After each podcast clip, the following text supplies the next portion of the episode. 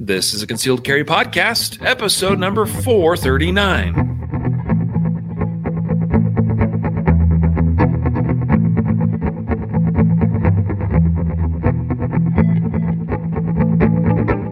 And welcome to the Concealed Carry Podcast, part of the Concealed Carry dot com network. I am your host, Riley Bowman, joined today by Matthew Marister. What is Greetings. Up? Gray goat. Although the beard is starting to come back a little bit. Yeah, don't say anything because I, I don't want to. I don't want it to get out there that you know. We I'm don't want to tip off the wife. Yeah, she hasn't looked at me for a couple of days. No, um, yeah, I just haven't shaved, right? So I'm just kind of. I'm growing it in a little bit. Maybe I can buy off like keeping it short. I don't know. uh, so maybe we'll get gray gray beard back because uh, gray beard sounds better than than gray goat, I think. Yeah. But, yeah.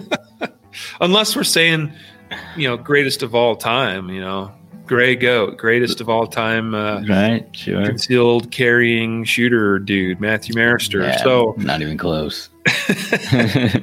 That's not gonna fit. Anyway, welcome to the show, folks.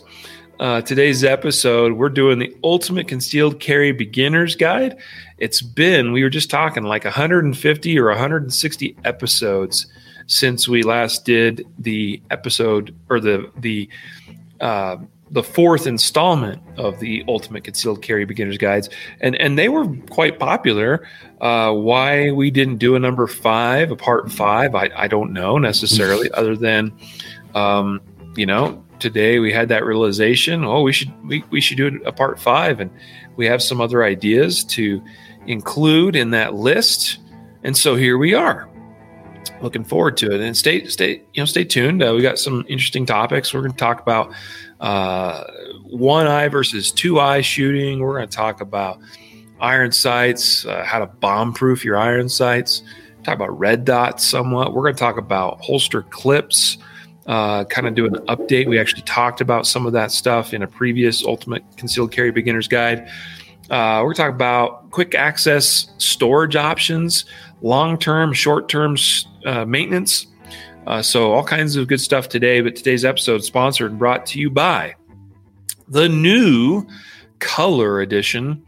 Uh, this is a brand new product from E D C Belt Company, the foundation belt in an all-new color. So up until now, they've only done black. And you know what? You guys asked for it, and they finally have listened, and they, they have launched an additional color. Uh, this new color, actually, I have the distinction and, and privilege of having named it. Uh, hmm. The goal was for it to be an F D E color, but they treat this, they treat their belt with a special U V coat coating of sorts to help maintain the color uh, and that sort of thing, and so it doesn't fade over time. And that U V coating actually like gives the belt a little bit of a, it's almost like a, how do you describe it? Almost like color changing. It's like a chameleon, you know, huh. Like you look at it in one light and it's like, it looks tan. It looks like F D E, classic flat dark, dark earth kind of color. And then you look at it in another light and it looks green sort of. So, um, so you know what? We decided to call it the Desert Sage color. I think it goes great with tan pants, F D E colored pants, brown pants, uh, or or just regular blue jeans too. But check out the new Desert Sage color option from E D C Belt Company in their foundation belt, which is my belt of choice. That's been my go-to E D C belt for the last, oh, I don't know, a good, a good while now. So I'm very happy with the E D C Belt Company foundation belt. So check it out, guys. Go to concealed carry dot com forward slash foundation belt. That'll take you right to the webpage, and you can, well, maybe maybe maybe you're not interested in the Desert Sage color. You can pick up a black one, but you can check out the new Desert Sage color there on the site. Also, today's episode sponsored, brought to you by our brand new Ear and Eye Pro combo pack. So, uh, you know, this is a good way to get started for a lot of you newer shooters, especially, or even if you're just looking for another set of EyePro and EarPro, uh, particularly electronic ones. This is a great cost-effective way of getting started. What it is, is we've combined an S S P Eyewear set of uh, clear glasses good quality. You know what? They're, they they last a long time. They're strong. They don't break easily. Really good iPro. Uh, you know, inexpensive but very cost effective, high value. I, I'm I'm a big fan of the S S P Eyewear, and then also that this combo pack comes with. So it comes with the S S P Eyewear glasses to protect your eyes, and then the Ear Pro is the new Allen Company. Um, oh shoot, I lost the name of it here. Allen Shockwave electronic low profile shooting earmuffs. This is a new product. You know what? They look great. I tried a pair of them the other day. They're super comfortable. Uh, they are low profile, so they work pretty good even with running a rifle or that sort of thing. But the key is, is that they're electronic hearing protection. So, you know, they, they protect your ears when the gunshots are going off, but they amplify your ambient uh, environmental noise and talking and speech and so forth, so that you can hear everything around you. You can hear range commands. They're great for taking classes and being able to hear the instructor. But when the shooting starts, they cut out the noise and, and allow you to protect your ears. Uh, so I'm a big fan of electronic hearing protection. Uh, most of the time I'm wearing mine on the range and I forget I have it on because you get so used to hearing, you know, it's almost like having hearing aids, and I don't really need, need hearing aids uh, yet, but uh, you can hear everything so good, but then, like I said, it protects your ears when it needs to. So check out the new iPro Ear Pro combo pack on the concealed carry dot com website. Go to concealed carry dot com forward slash P P E combo pack. P P E, you know, personal protective equipment, right? This is, that's what this is, iPro Ear Pro. So check out the concealed carry dot com forward slash P P E combo pack and uh, get started today. It's uh, less than fifty bucks. Less than fifty bucks. That's a heck of a value for electronic hearing protection and shooting glasses all in one pack. All right. Ultimate Concealed Carry Beginner's Guide. Matthew. Yes, sir. It's been, like I said, you know, it's been like a year and a half since we did episode number four of this edition. Yes. We were young men back then. Yeah. You know, you're so much grayer and I'm so much fatter. So what do we have on the docket today? Well, uh, I think where we're going to start is talking about one-eyed versus two-eyed shooting. This is a common question, particularly one I hear from, from beginning type shooters quite often. Uh, you know, they wonder about it. They, maybe they heard, oh, I'm supposed to use two eyes, but I find I'm only using one, uh, that sort of thing. Or maybe they've never even thought about it.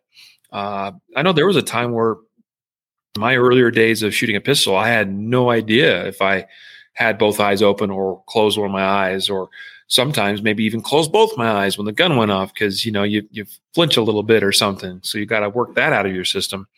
But uh, tell me your thoughts, Matthew, on one-eyed versus two-eyed shooting. Yeah, so uh, I'm kind of the same boat as you is, um, uh, you know, when when people come through through the classes and stuff and you're teaching newer shooters, it's almost when you tell them you're going to shoot with two eyes open, it's almost like, what are you talking about? This is like, they've never even heard about it. And it, it's, it's not uncommon because, you know, when you're teaching somebody how to shoot initially, part of that teaching is how to use the sights and getting, you know, uh, good shot groups and things like that. Right. So yeah, when you close your eye, you can differentiate the, or you can look at the sights a little bit crisper, right? And so, um, you know, there is kind of like that learning curve as you're learning, you're learning to close one eye. Um, I, I know back in the day, a lot of competition shooters would even like black out one of their um, lenses on their shooting glasses. So like they wouldn't, you know, they would um, close one eye.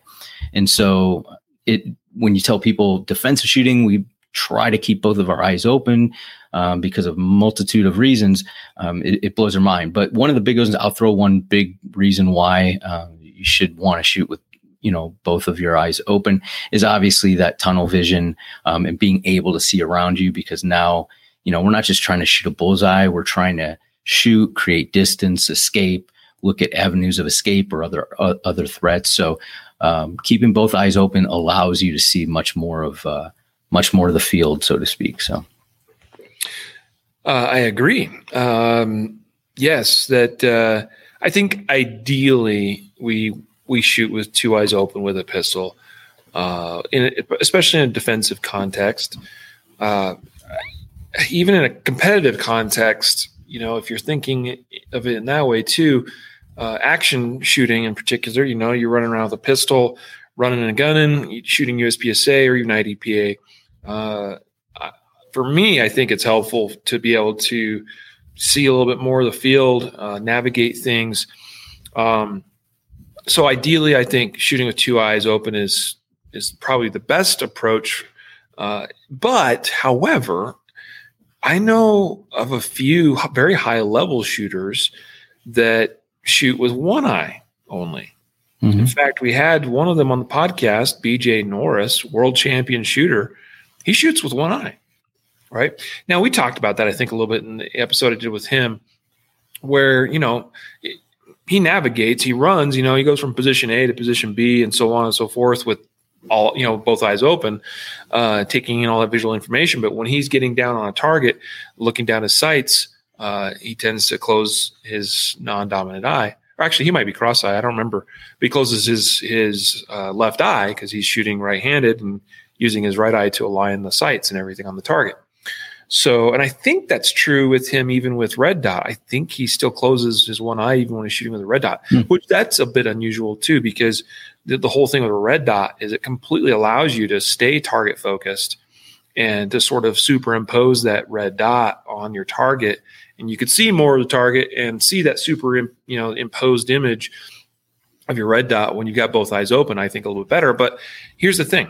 What I've come to the conclusion of, whatever works the best for a shooter, I think is, you know, I, I hate saying that sometimes because it's not always, um, sometimes it can be a little bit of a cop out to say, you know, whatever works for you. Right. Um, but, but I think in this case, it is sort of that way because the one thing that's really tricky about eyesight is that it's, even with all the medical technology, doctors, uh, science and everything like what we have, nobody knows what it looks like to look through your eyes, right? And there's no way for, for I can't, I cannot experience what it's like to look through Matthew's eyes. And Matthew's eyes may be totally different than Riley's eyes, mm-hmm. right? And like there's there's varying degrees of eye dominance. Some shooters uh, have a very, very dominant, you know, say right eye in the case of a right-handed shooter.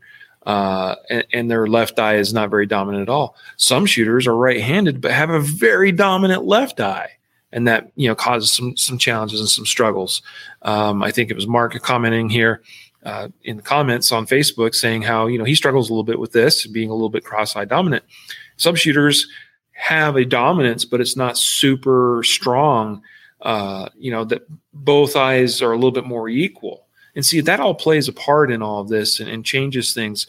And so for some shooters, it, if particularly where they have a very, very, very dominant uh, uh, eye, it, uh, particularly cross eye, like, ra- you know, if rather than them tilting their head to align that not that uh, that offhand eye with the sights or something like that, they might choose to close that dominant eye, that cross dominant eye, and then shoot with that one eye that's on their on their dominant hand side. Uh, so just depending on the shooter, that might make it a little bit easier for them.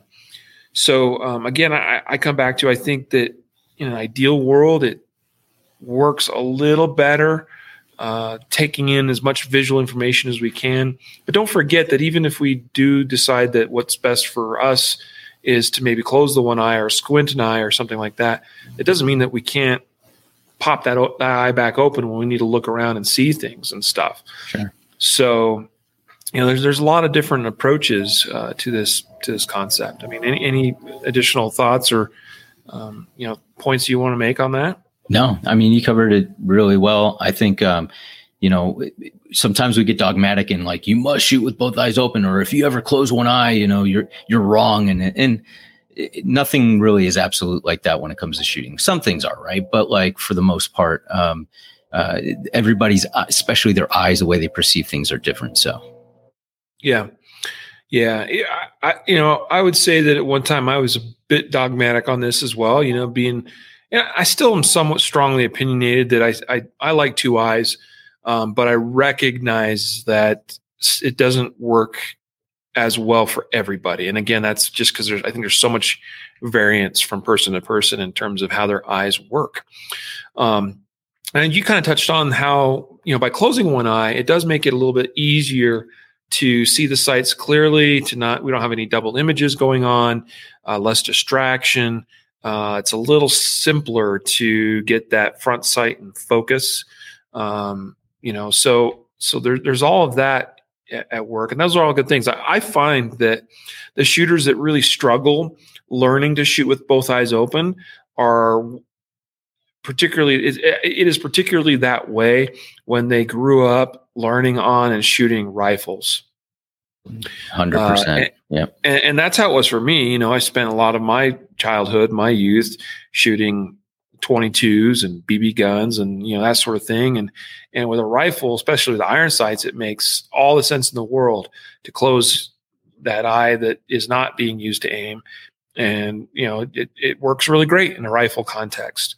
Um, but again, I do like to, even with my iron sights, I am starting to be, to learn to be a little bit more target focused, uh, and using my irons.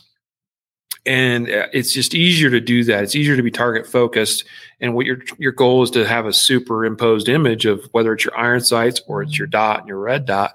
Uh, it's easier to, to, to get that. At least for me, it is when I have both eyes open, because the left eye in my case is taking, it's seeing that entire target image. Uh, and, and then the right eye is the one, of course, that's doing the job of superimposing that, that sight over top of that. So, um, now talking about, uh, about sights, right. Um, this is, this is a bit of a segue into that, and we're going to touch on red dots some more here, so stay tuned. But Matthew, uh, I, I put in here, let's talk about bomb proofing iron sights. Mm-hmm. I'd like for you to share an experience that you've either had personally or where you've seen iron sights on a pistol come loose. Yeah. So I don't know if you, you, I know you didn't know this because I don't, I don't think I told you, but, um, I have on my E D C gun, I was, uh, doing some, uh, basic, just like, uh, demonstrations of uh, using your firearm as an impact weapon. And I sheared off, or I broke off, uh, a front sight on my gun, uh, doing that. Now I was, was repeatedly doing and stuff. And I knew that it, it could happen. Right. Um, but it broke off, and I, I and I seen sights, uh, iron sights, um, on people's firearms, dr- especially the rear sight, drift one way or the other in classes, and they don't perceive it. Uh, they don't pick it up. And so all of a sudden they're shooting way off, and they're like, I don't know what's wrong with my gun. Something's off. You, you pick up the gun, you shoot it, and you're like, it is off. And then you look and, oh, the, the sight drifted off, or it's way drift, uh, it's way off, or, um, you know, they're, they're doing something funky with their grip. And so they adjust their sight because they're shooting way to the left, you know, they're anticipating or something. They're shooting low and to the left. So they drift the sight over because they think it's something with the gun. And then you start correcting those habits, and now all of a sudden they're not shooting straight. So, um, yeah, iron sights, they're not, it sounds iron sights like, oh, okay, you know, they're never going anywhere, but they do. And, um, you need to be aware of it. Yeah. Yeah. That's, this is a huge myth that we hear, often used to explain why a person is resistant to the idea of putting a red dot on their pistol. They'll say, you know, well, it could fail on you in, in you know, in, the, in a moment of need, and my irons never fail me. But as we have, you know, Mark here commenting on Facebook, his Glock twenty-six front sight got loose the other week, he says. Uh, I have seen far more iron sight failures then I have red dot failures, right? Now sample size is larger on the side of the iron sights for sure, but more and more we're seeing more and more red dots on, on students' pistols, uh, on pistols of other students, fellow students in classes that I'm taking myself. Um, like the uh, Dave Spalding course I was in a few weeks ago, we had several students in that class running red dots on their guns. And the, the class I took from Dave Spalding last year, I think only had one student with a red dot. So just in one year, uh, and it was, and there were some, some of the same, same group of shooters. It was a local, you know, class local to me here in Colorado. So we had a lot of the same guys in that class. And so just in one year, we went from like one to like, you know, four or five guys running red dots, including myself. I was shooting an iron sight gun last year. So um, point is, starting to see more and more red dots. And iron sights, the, the reality is, is they do in fact fail.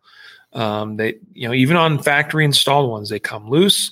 I've seen uh, the sights on uh, Smith and Wesson M and Ps, Shields. I've seen Glocks, particularly front sights on Glocks.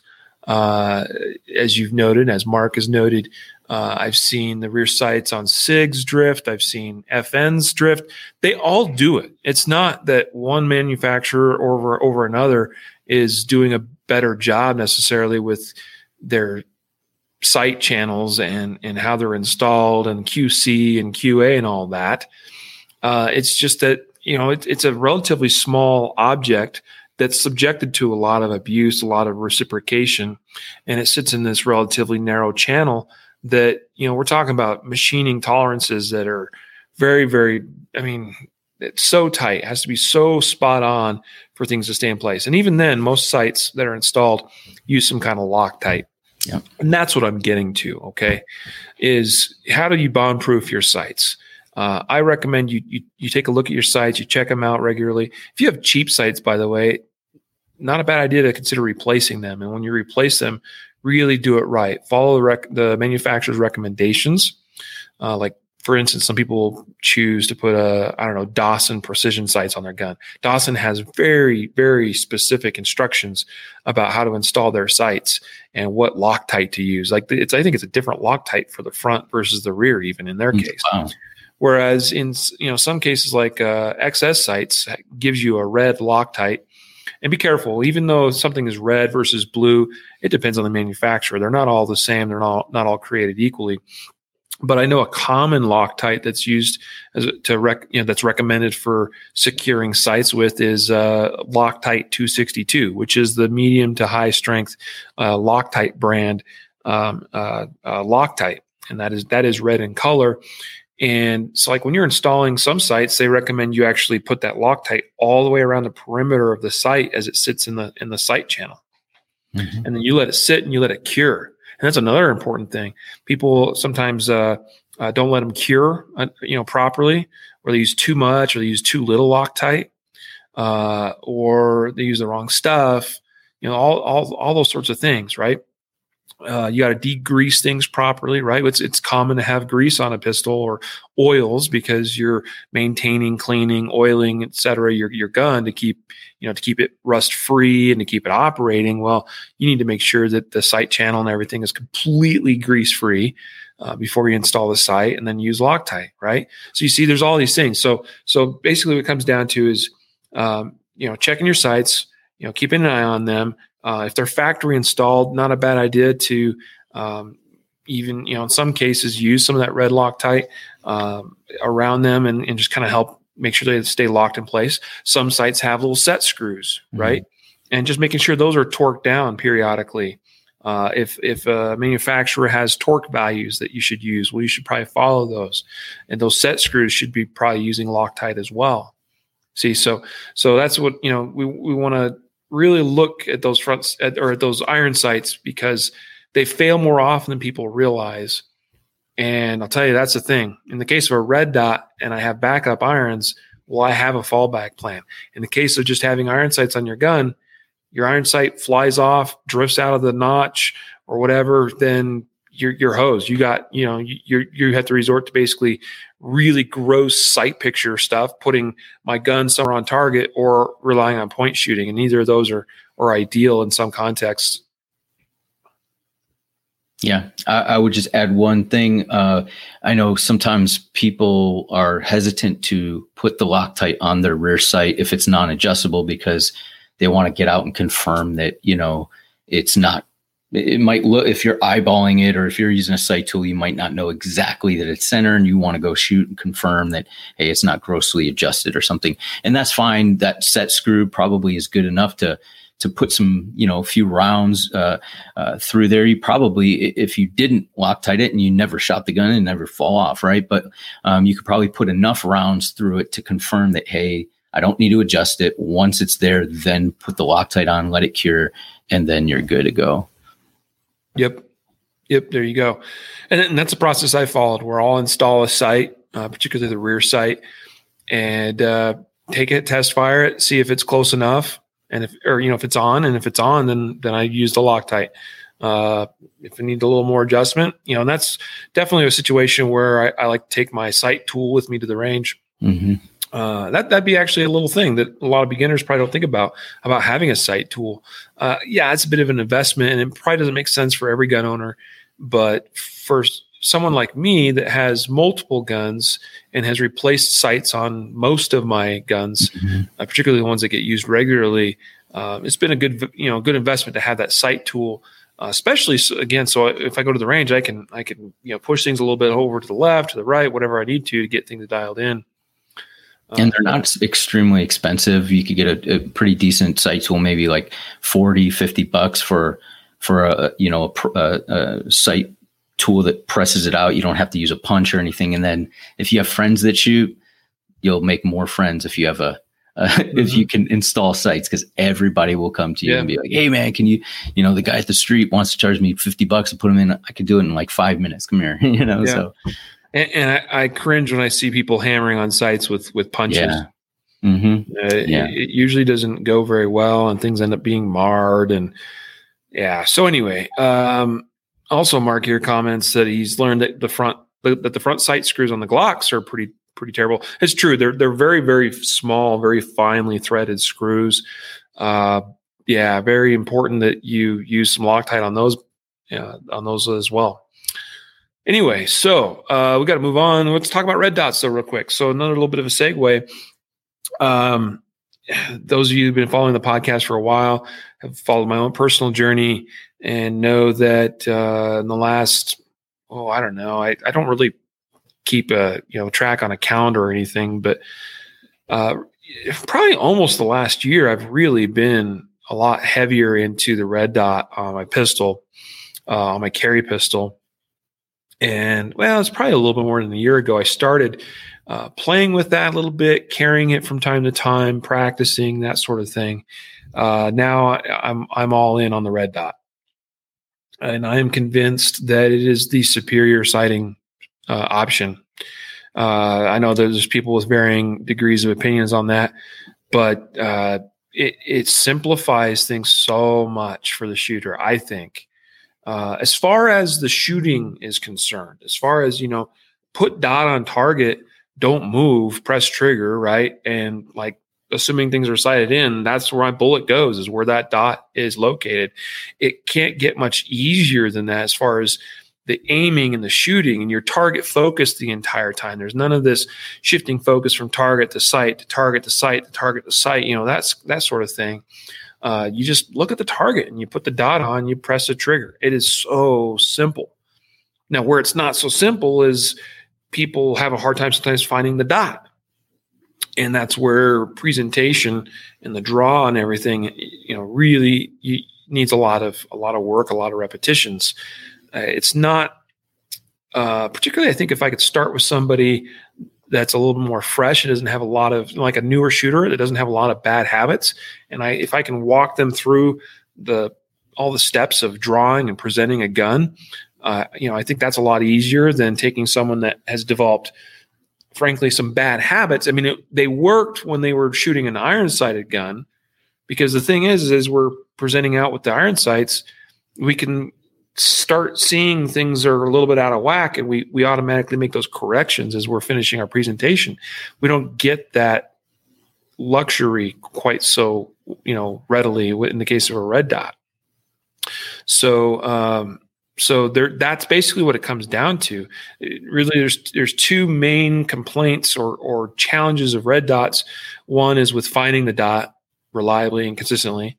Um, but that could be addressed and addressed with training. And it doesn't necessarily have to be very painful or difficult. It's just, you know, we need to spend some reps and get some, put some time in doing it. And the second thing is, well, what if it fails on you? Well, as we just established, iron sights can fail, right? Um, I, I definitely believe in the context of a, of a defensive pistol. I know you agree with me on this, Matthew, that if you're going to have a red dot on the pistol, you should have backup iron sights. Sure. Um, and and there you go. I mean, at least in the case of running a red dot on a pistol, you have a backup option. As we just covered, you don't have backup unless you have backup irons for your for your irons on your pistol. Nobody does, though, right? Right, right. That, that'd be kind of silly. I don't even know how that would work. I, I, I guess, you know, you've probably seen the the meme or the joke of the of the yeah. sights mounted on the side of the gun, like the gangsta right, version, right, you know, right. Glock. Uh, I guess you could do that. You could have some normal sights on the top of the slide, and you could have some milled on the side. Then you have a backup option. That's not a bad idea. You know, someone's gonna gonna do that now, right? Yeah. Uh, Elke mentions that Sage Dynamics just started a new series for the R D S beginner. I actually just watched one of his videos yesterday. Uh, maybe it's the first one. I don't remember exactly. Uh, but I just saw one yesterday and, and, and a good little series. He's got a little bit of a different approach um, than, uh, you know, some guys like, uh, say like Scott Jalinski, Modern Samurai Project. Um, I highly recommend watching everything that Scott has published on his Modern, Modern Samurai Project uh, YouTube channel. Um, but again, Aaron Cowan of Sage Dynamics has published a lot of really great stuff as well that I think is is helpful for this. Um, so I don't know your thoughts on, on a red dot, Matthew, and, and kind of where are you at in your own, you know, evaluation and, and journey with this sort of thing? Yeah, I think it was Elke who mentioned earlier in the comments that like he kicks himself for not adopting red uh, red dot earlier. Mm-hmm. Um, I was, you know, I I, I am a I guess I would be considered like a traditionalist, like the Marine Corps. I shot iron sights. And when, you know, I got out and I heard recruits were qualifying with, you know, with optics and stuff, uh, you know, I'm like, oh my gosh, you know, um, but so I, I'm kind of like, you know, I was at that mindset of like, you know, red dots on a pistol. Come on, you know, we can't do it with, with iron sights. What are you kidding me? Um, and, but, and, and as I first tried to shoot a red dot, I, I didn't put any effort into learning how to do it, right? Like I was just like, okay, if this is so easy, I'm just going to pick it up and be able to shoot, and it's going to make me even better, right? That's the that's the thing, um, and it, it it was just there is a learning curve, especially if you shoot iron sights a lot. So, um, so I, I I'm with Elke. I wish I would have put more effort into it, you know, two years ago. But I will say this: that the the technology or the the development and the engineering in the optics have come a long way recently, um, to the point where there are several different optics that are are acceptable, right? That, that that don't have these problems of like flickering or the battery or or getting, you know, moving out of out of a, uh, out of zero or something like that, or glass shattering and and all this stuff. So, you know, I think as the optic has come along and been more popular, more companies are saying, let's get in on this and let's let's develop a, an optic that is is really good. And, you know, you have those tiers where it's a um, maybe a um, a duty optic, right? Like I, I know Sage Dynamics, you, you mentioned him, uh, uh, does a lot of drop testing and, and really gets into like how durable is this optic. Um, and then you can get the like the mid grade and then maybe, a, a, you know, something else. But um, but yeah, there's there's options now, and there's mm-hmm. You you can get in on an optic without having to mill your slide. There's adapter plates, and you can kind of start learning. And I think that's one of the big investments is I have this gun that I like shooting. Now I have to mill the slide. That costs money. I have to buy an optic that's super expensive, and I got to go through this learning curve. I'm not willing to do it. But now most, you know, uh, gun manufacturers are smart. They said, we'll, we'll make the, the gun optic ready, you know? And so people can get in on it better. And I think, um, we've mentioned this, you know, yeah. back and forth. I think in, in a year or two, you know, you're going to have more people on optic than on irons alone. Yeah, I, I agree. I think that, uh, that wave is coming. Uh, I think we're kind of at the at the beginning of that wave. I mean, it's been in, it's been coming for a long time. It's been building, um, but I think that we're just gonna we're just starting to see that really build, and uh, before long, that wave's going to be you know crashing across the industry. Uh, I think the one of the big things that the industry was waiting for was for more gun manufacturers to to bring optics ready guns to the market, and you are seeing pretty much all of the major manufacturers have optic ready guns. Um, some of them are selling them with the optics on the gun. that makes it even even easier, I think, for a lot of folks too. So so uh, it, it's coming, and uh, you know, I'm not saying everybody's got to shoot red dot, but but you know, some of you listening to Sound of My Voice right now uh, are sitting there thinking, "That's not me. I'm not going to be doing that." But probably a year from now, you will be, because that that's that's how how much this uh, this whole thing is changing, how rapidly it is. And like I said, it, I, I'm truly convinced it is the superior sighting solution. Uh, here's the thing. I would rather teach a new shooter on a red dot than I would with iron sights, because all we have to say to them as far as aiming the gun is red dot on target, mm-hmm. like, and you're aimed, right? Um, whereas, you know, we, we, we have to spend some time as an instructor working with them on making sure things are lined up properly, you know, knowing where to place that on the sight. Oh, do I lollipop the, the bullseye of the target with the top of my iron sight, or do I intersect it? You know, like, there's all these things we get all concerned about, right, with iron sights. It's like, wait a minute, the student's probably having a bigger problem with trigger control, grip issues, um, you know, flinching and anticipation. And by the way, all those things can be seen more readily in the dot of the of the optic. Uh, like, you can actually see if if you're really paying attention, uh, if you're really aware of what your eyes are seeing, you can see all of those deficiencies in shooting in the dot as you're shooting. You can see it when you're dry firing. So much harder to see those things and get feedback from iron sights. So um, that's why I've, I've, I'm on that red dot train now. And I, re- I kick myself too for not getting on it sooner. I've been there for sort of for a while. I've been shooting a red dot on my competition pistol for a couple of seasons now, but on the carry side, I've been a little bit slow, and uh, I'm not going back. All right. So, uh, uh, you know, why is this in the Ultimate Concealed Carry Beginner's Guide? Because again, I, I think that it is actually easier to learn how to shoot and shoot well on a red dot than is irons. Now, some will say, like you said, Matthew, you know, some of you old schoolers, well, you got to learn how to use your irons, because if you only learn how to use the dot, you won't know how to use irons. Um, I call B S on that. And, and really, and the reason why is because uh, particularly if you have backup irons on your pistol, they're, they're there, they're there for you to use. Um, and, and you will, you know, here, here's the thing. I think shooting with a red dot makes you a better iron sight shooter. Uh, and uh, so, and, and not only that, but you'll learn how to shoot and shoot well as far as the trigger control and all that stuff's concerned. And then it's so much easier to add in the iron sights a little later. Okay, now you've got grip down. Now you've got trigger down. Now you've got all these other things, these essentials of shooting, these fundamentals down. Hey, now we're going to give you iron sights. Put this thing here, put that thing there, line them up, stick them on the target, press trigger. Oh, great. You already know how to press the trigger, right? And so not sit, stand, sitting there as an instructor wondering, is this a sighting issue, or is this a trigger issue? Is this a grip issue? Um, it's a lot more clear when we're dealing with red dots. Anyway, so I'll get off that soapbox now, but that's, you know, just that's where we are. That's where the industry is. That's where the industry is going. And, and it's, it's very relevant. So that is why it's in today's episode. Yeah. Matthew, what's next on our list? We've got quick access safes, quick access safes. Yeah. So give, give us a rundown on, on what are we talking about here? Yeah, I, I think just generally we can, we can uh, cover this relatively quickly. So uh, concealed carrier, you know, if you're a concealed carrier, you're going to have guns going in and out of your home, right? You're carrying it in, um, and you, you need to access those safes um, because it, it should be, um, let's say, convenient to access the safe, right? Like, most of the time we think of like a big gun vault, right? It's in a basement. It's got a ton of tons of guns. It takes fifteen minutes to punch in the code, or, you know, wheels and all this stuff. Um, and so when we say, dude, don't leave your gun on your nightstand, right? The, your home defense gun on your nightstand.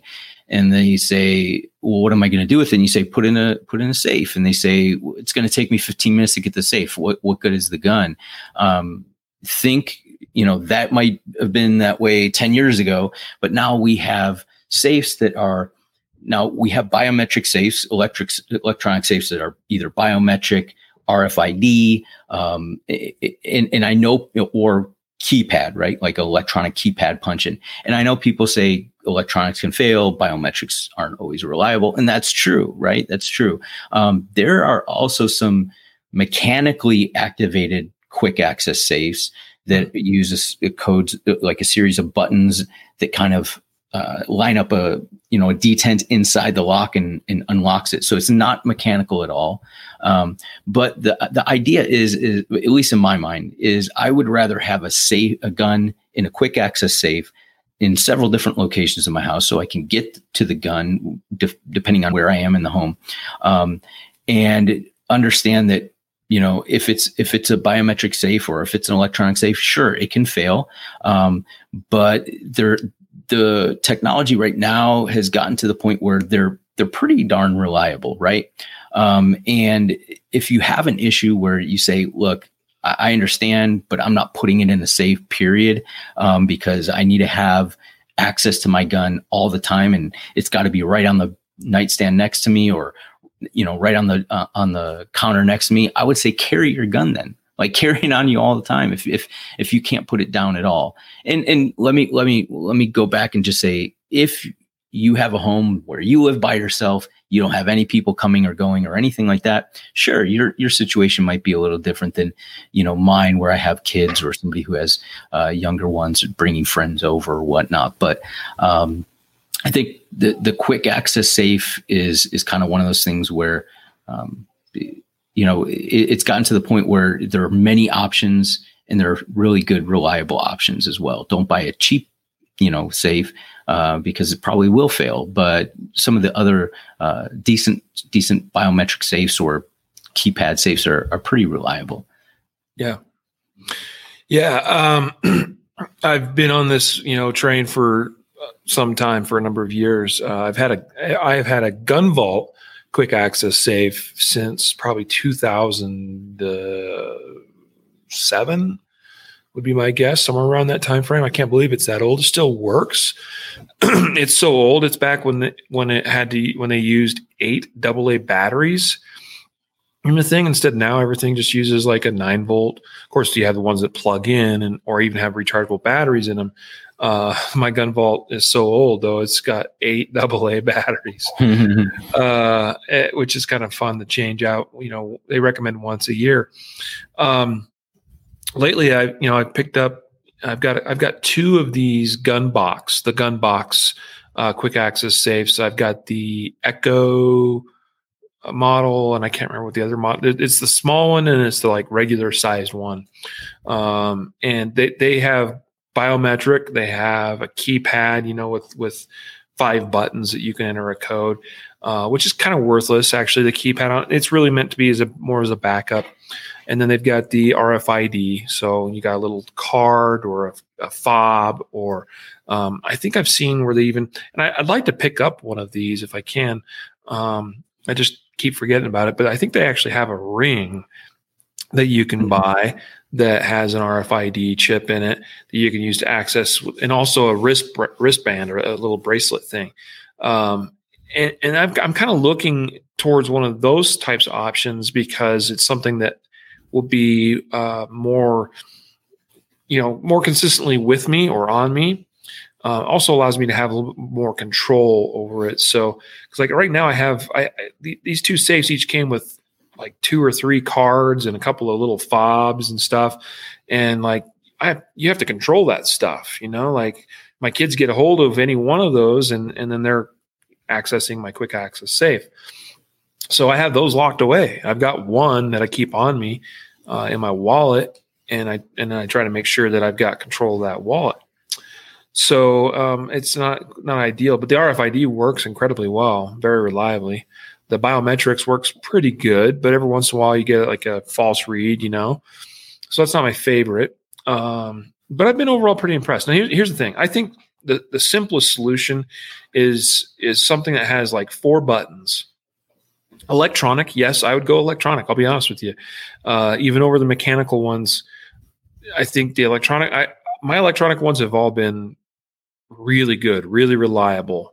Uh, my my Gunvault's still working all these years later, uh, very flawlessly. So um, I think the tech is good enough, and and, and uh, here, here's the other thing too. I've got more than one quick access safe by my bedside, right? If for some reason this one went down, guess what? I've got this other one, and it's also got a fighting pistol in it too. So, so um, that's that's kind of where I'm at. I think everyone should have them. Uh, I know that some, you know, will just say that they keep the gun on the nightstand or whatever. Uh, you know what? You you do you in the case, especially where if you don't have little kids in the home. I, I understand maybe that perspective a little bit, but I still, by and large, think think it's the more responsible thing to uh, when that gun's not on your person and you want to keep it at the ready, have it in a quick access safe or vault. Agreed. Yeah. All right. What's up next here? We've got, let's talk about alcohol and marijuana, or just drugs in general, you know, being impaired, that kind of thing. Uh, I'm going to just give a quick rundown and Matthew chime in. Um, mostly because I, I, I don't speak too well to the alcohol thing. I don't drink alcohol. Um, I don't do drugs. I don't, I, I don't do marijuana or anything like that. Obviously it's illegal. Uh, it, it, at least as far as doing in my state, it's legal to do it and to do it recreationally, but it's still illegal for me to u- be a user of marijuana and possess guns. So a bit of a problem there. Um, but I have no interest in marijuana. So that's, that's not an issue for me. So, um, I suspect at some point the laws on this is going to change, uh, just because I think that's the direction the country is moving. Uh, I have no opinion about that necessarily, but um, but you know what? It's illegal to be a user of marijuana and possess or or have guns. All right. So if you want to not lose your Second Amendment rights, I suggest you don't use marijuana. Uh, medically or recreationally. Uh, with regards to alcohol, I think it's important that we be of sound mind when we are handling dangerous tools and objects like guns. And I would say that extends to prescription drugs, painkillers, et cetera, that might be for a legitimate purpose.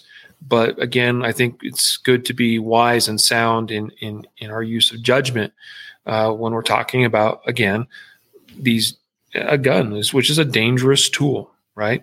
Mm-hmm. Uh, you're always warning people about not using machinery and saws and drills and grinders and driving vehicles and stuff when they're, you know, impaired. So why would we think that it's acceptable to be impaired even, you know, moderately and uh, be carrying or handling a gun? And that's, that is a time we see a lot of accidents occur. I, I can think of several news stories that I've heard or covered over the years where Uh, a negligent discharge occurs, and it occurs while, while a gun's being handled, passed around, looked at, talked about at a party, and people are impaired due to drinking mm. or drugs. Yeah. I, and so without getting in the, I mean, we could have a whole conversation about the legality of, you know, is it right that, you know, you, you can take Uh, hi, you know, uh, oxycodone, but you can't take, uh, you can't smoke marijuana. I mean, we could talk about all the what's worse and what's better and all this stuff, right? Um, but I think it, it boils down kind of like to what you're saying um, about your own frame of mind when when when you're there, um, and or when you're, you know, you have a firearm in your in your possession, and and somebody could differentiate that and say, well, what if I want to smoke marijuana, but and while I do that, just like if I'm drinking alcohol, I'm not going to handle my firearm. What's wrong with that? Well, you know, y- technically you can do whatever you want. We're not, you know what I mean? We're not going to tell you how to live your life. Yeah. But as it is right now, if you do that, you're really jeopardizing or complicating things as far as gun ownership. And whether or not that's right or wrong, morally, ethically, legally, um, it, it it can really backfire, because I, I I know a lot of people who have who jumped on the medical marijuana uh, license bandwagon, and we said a long time ago, and I, I I thought a long time ago that eventually, if they don't um, to a national nationwide uh, figure this out nationally, that states are going to start pulling those those records. And eventually, if you don't think that they're trying to limit people's ability to own firearms, that would be a simple way for government to say, we have a database, right? We have a database of people who are issued marijuana licenses. So therefore, we believe it's reasonable to believe that they're using marijuana, and we don't want people to have guns generally, right? Because we're anti-gun. And so we're going to use this as the impetus to take that away even further. So um, just be cautious with all that stuff. I mean, obviously, we're we're preaching safety, but bigger picture type thing, until it gets sorted out, you you you could potentially be forfeiting your, your gun rights in, in certain mm-hmm. states, or in, and that's, that's not cool. So. Yep. Yep. Good stuff. All right. So uh, let's turn now to maintenance. Uh, specifically, we titled this short-term and long-term maintenance. Um, I'll try to be brief on this. We are kind of running over time a little bit, but um, uh, so it, you and I actually just kind of talked about this in the last episode, mm-hmm. where I gave some of my thoughts on, you know, maintenance as far as like a schedule of sorts to follow when replacing uh, parts on a on a pistol in particular. Uh, talking about recoil springs, recoil spring assemblies, uh, extractors, extractor springs, striker, striker spring, you know, that kind of stuff. Uh, basically, the general rule of thumb I said is, you know what, if you replace your recoil spring uh, every five thousand rounds in the case of mid-size or full-size guns, and every twenty-five hundred rounds in the case of micro, compact, subcompact guns, uh, you'll be pretty good in terms of recoil springs on those guns. And if you replace everything else every ten thousand rounds, it's probably a little bit over, overly ambitious for some guns in terms of their maintenance cycles and schedules. Uh, but but there are some manufacturers I've seen that recommend striker replacement or extractor replacement as, as early as ten thousand rounds. Um, you know, others that are, are quite a bit longer than that. Um, so, like like I said, as a general rule of thumb, you do that every ten thousand rounds. You, you should have nothing to worry about. You'll have a nice brand new, brand new striker, brand new extractor, all that stuff every ten thousand rounds. You'll be good to go, right? Um, so that's my thought on terms of like the the the long-term stuff. Uh, people have probably heard me talk about the short-term stuff. We're talking about cleaning the gun, that kind of thing, right? Uh, lubrication. Uh, I am I am terrible at cleaning my guns. I'll be honest. Uh, and, and I don't have a problem with that. Okay. And, and so, you know, as, as I have shot many, many, many thousands of rounds now, I've been very blessed to be able to shoot as much as I have shot in the last, you know, five, six, seven, eight years. Um, I've learned that cleanliness is not nearly as important as lubrication. Uh, if you never clean a handgun, but you lubricate it every five hundred rounds, most quality handguns will go dang near indefinitely. All right. It may get really nasty and gross and disgusting inside, but as long as the important operational components are lubricated, it'll pretty much run. All right. I'm not saying that's ideal, um, but I would guess that most of my guns get cleaned every two to three thousand rounds, sometimes a little bit more. Boy, my competition pistol last year, boy, it got really bad.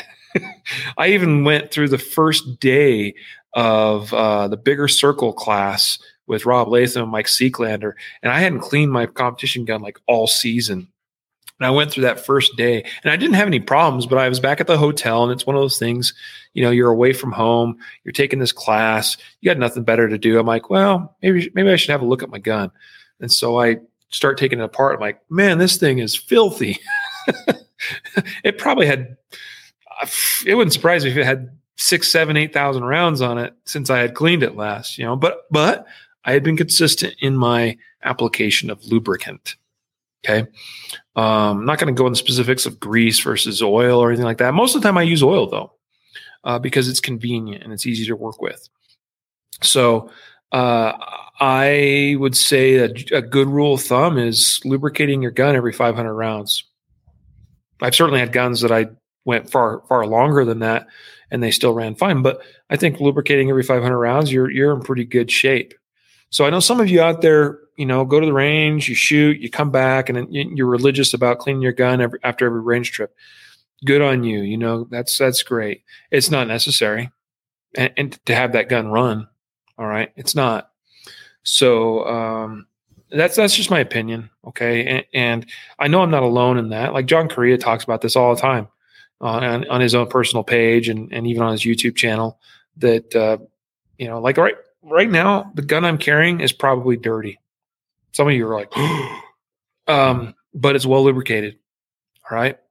So my carry guns, I do try to clean a little bit more frequently, but I shoot frequently enough too that it's it's such a burden. Like as as much as I sometimes will shoot now, lately not as much. You know, ammo has been a little bit tricky to get and stuff, but but but I did shoot, you know, a, a big match a couple weeks ago. Um, you know, but there's been times where if I was religiously cleaning after every range trip. Oh, man, I spent a lot of time cleaning guns and not time doing dry fire, which was infinitely more important for me, I would say. Yeah, I agree. I can't I, I can't really add anything else. Um, yeah, there's nothing wrong with cleaning your gun, but I think sometimes we can get too anal about it. And, you know, um, the guns guns will run. They'll run. You put lube them up and they'll run for a long time. A, a decent, you know, a, a good quality gun. So. Um, yeah. Well, yeah. I mean, tell us kind of, w- w- do you have a sort of schedule at all? Or I mean, what's your typical? No, I, I, I, I'm kind of on the same boat as you. Is a couple thousand rounds. I might clean it. Um, if I'm at a class, I'll clean it, you know, because exactly like you said, I don't go out and party afterwards, you know? So, um, but yeah, and, and it's hard because especially if you shoot multiple guns or you have, um, a lot, a lot of guns or you're, you're training a lot, it's hard to find time to, to sit down and clean your guns. So, um, you know, I, I, I agree. And I, I, for me, and I'll just throw this out for as far as product wise, um, I like grease a little bit better than oil just because it stays more where I want it than oil that kind of seeps and gets in places that might not want it. So that's just my, you know, I'll just throw that in. I know you, you, you said you weren't getting involved in the, the products, but it, w- my preference would be grease rather than, or, or, a, you know, a, a, as far as a lubricant. Um, so just my, my two cents. Um, yeah. I mean, again, and I totally, I agree with what, uh, uh, the grease, yeah, has advantages in, in that in that um, context. Um, for for me, oil is just so convenient. That's yeah, all it is, you know. Mm-hmm. So, yep, yep, yep. If if if you are going to put a gun away for a long period of time, I I think grease is probably the way to go uh, because if you, particularly if a gun's sitting in an upright configuration like a rifle, all that oil will just run out of it. Mm-hmm. Some of you have, I'm sure, experienced that and had a pool of oil at the bottom of your safe. Um, but if a gun's getting used regularly and I'm frequently re-lubricating it, then I'm probably just using oil. Just me. Anyway. All right. So um, one last thing here. This is our final thing. A uh, couple episodes or, you know, in our, I think actually our last Ultimate Concealed Carry Beginner's Guide, we talked about um, uh, clips for beltless carry. And we mentioned Ulti Clip as being an option. And and I still stand by that as long as you make sure that that Ulti Clip is functioning well, um, because I have seen them, particularly like the the hinges on them get spread a little bit, and then they can actually come apart, and so they can fail you in that way. So so be sure that you're inspecting and and making sure those Ulti Clips are in good uh, functioning order regularly.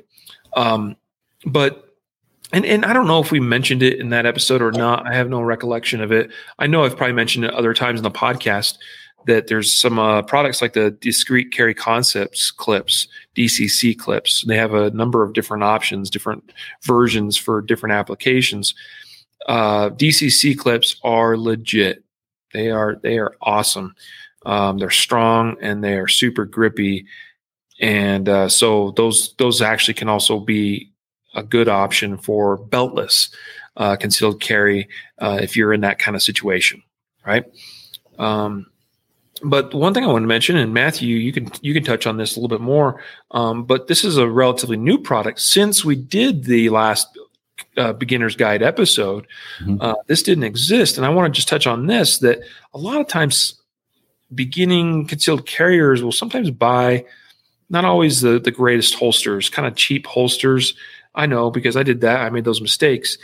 And, and and sometimes the holsters aren't necessarily bad, but it's sort of the means by which they attach to your body or to your clothes or your belt that is the weak point of the holster. And what I'm getting at is those cheap, they're actually called foamy clips. It stands for fold over um, something injected. I don't know. It's a, it, it you know, they're they're they're the everybody's seen them on a holster or seen them on a holster ad. They're the black plastic clips that are very common on holsters. And when I see them actually on a holster, to me, that's a sign to run away. Because if a company uses those cheap foamy clips, I'm not interested in their holster um, because it's a, let's just say that I've seen holsters with that foamy clip pop off people's belts when they're trying to draw their gun many times. Just saw it a few weeks back uh, again in a class. So, um, here's what's cool. Discreet Carry Concepts in the last few months released a new product, a new clip option that is intended to actually be a replacement option for those foamy clips. And that is fantastic. Matthew, you've got one. Tell us what, what the monoblock is. Yeah, so it's called the monoblock. And I'll, for you guys watching, I'll show you what it is. It's, it's this right here. So, it, you know, it has those two holes, just like the foamy clip. It would mount, it, it has the same hole pattern, so you can replace the foamy clip with this, and it's a roughly the same size, an inch and a half belt. It'll fit on an inch and a half belt, um, but the difference is if you look at the bottom, it has these little tangs that kind of hook, and they actually hook underneath the belt, and it's metal. It's it's a strong metal, um, and it's then it flares out here. Yeah, yep, and you can it, it flares out here, so you can get it on and off your belt. But once you clip this on, it rides up under uh, under to the belt, and the clip it's it's incredibly uh, positive retention on the belt. Like you, you, just this little clip on the bottom. If you took that clip away, it w- it would be a terrible clip. Like it would just the clip would come off. But just putting that on is in, it makes it incredibly strong, and it stays on the belt. So if you have those plastic clips, this is a simple way to uh, really upgrade the, the, the holster. Yep. Mm-hmm. So check out the D C C monoblock to instantly upgrade your holster if it uses one of those single clip designs like that. And again, you can check out their whole line of products. Uh, you can just go to discreet carry concepts dot com. Uh, you can see all their different clip options, and you you can actually replace um, any number of hardware uh, pieces on your holsters uh, to make your holster a little bit better, stronger. Because it's really important, I think, that the job of a holster to not just hold the gun, protect the gun, keep the trigger from being activated, um, but it, it, but to also retain it as far as it staying on your body, on your belt, or on your waistline. It's a big problem when the, the actually I just saw in a, in a Facebook group yesterday, somebody shared the story. They were getting out of their pickup and their gun, holster, everything fell out of their waistband. And I just commented, I said, I actually shared a photo of the foamy clips. I said, I'll bet your holster had one of these clips. And he's like, yep. Because I'm like, I know, been there, done that, seen that. Okay, so um, yeah, get get a good, you know, if, regardless of the holster you're using, use really, really good quality securement options. Uh, and the Discreet Carry Concepts are just one really good quality option to make sure your stuff stays put on your waistband. Yes, sir. Well, folks, um, that wraps up um, all the items we had to discuss in this Ultimate Concealed Carry Beginner's Guide. Uh, before we go, we got to do a prize giveaway. Matthew will start pulling that up for us, the weekly podcast prize. Uh, while he's pulling that up, I'll just mention one last call for our episode sponsors today. We had the new Desert Sage color option from E D C Belt Company's The Foundation Belt, my belt of choice for E D C use. I think the Desert Sage color is awesome. I think it goes very nicely with some of my pant and short options. Uh, I'll, I still wear the black one as well. Uh, in fact, I think I'm wearing the black one today, but uh, I'm really excited about this new Desert Sage color. So guys, check it out, concealed carry dot com forward slash foundation belt. And then also the new combo pack of eye and ear protection. We've got the S S P Eyewear glasses and the electronic hearing protection from Allen Company, uh, their new Shockwave Ear Pro. You can get that combo pack for like forty-nine bucks. That is a heck of a value to get really great electronic hearing protection and great quality eye protection for the range. So check out the new combo pack of Eye Pro and Ear Pro at concealed carry dot com forward slash P P E combo pack. Matthew, who, well, first of all, what are we giving away today? We're giving away Fighting From Cover online uh, access to the uh, Fighting From Cover course. Awesome. And what are we giving away next week? Next week is the concealed carry dot com tactical pen. Cool. Yeah. So you know what? I'm going to sweeten the deal. Mm. Okay. First time ever. I'm not authorized to do this, but I don't care. I'm calling the shots. Uh, we just received a shipment of new. What are you doing? I'm getting interrupted by somebody over here. Get out of here. That's David, by the way. Say hello, David. Hello. There he is. Um, so we, uh, we just got a shipment of new concealed carry dot com patches. Super excited about these. We worked on the design a while ago, and uh, it, it's got our, our, our, our saying that we end every episode with, right? Train right, train often, and train safe, so you can fight hard, fight fast, and fight true. So brand new. Conce- I, if I was thinking of, about this sooner, I would have brought one with me. But uh, the new concealed carry dot com patch, tell you what, with that tactical pen, we'll throw one of those in as well. Neat. So make sure you sign up for this week's coming giveaway, concealed carry dot com forward slash podcast prize, because to my knowledge, that's the only and first place you can get one of these patches. So lucky you to whoever is the winner next week. This week, though, is getting the Fighting From Cover streaming video course. Picking a winner, drum roll, here we go. And the winner only provided his first name, and it's Todd. So we will send Todd, no unknown last name, an email. Um, congratulations, Todd, unknown last name. Nice. Yes. Awesome. Awesome. Well, congrats, Todd, on winning the Fighting From Cover streaming course. So with that, we're going to let you go because we are over time. And so until next time, it'll be Thursday this week, another great episode from the Concealed Carry Podcast. We'll see you then. But until then, train often, train right, train right, train often, and train safe so you can fight hard, fight fast, and fight true. Take care.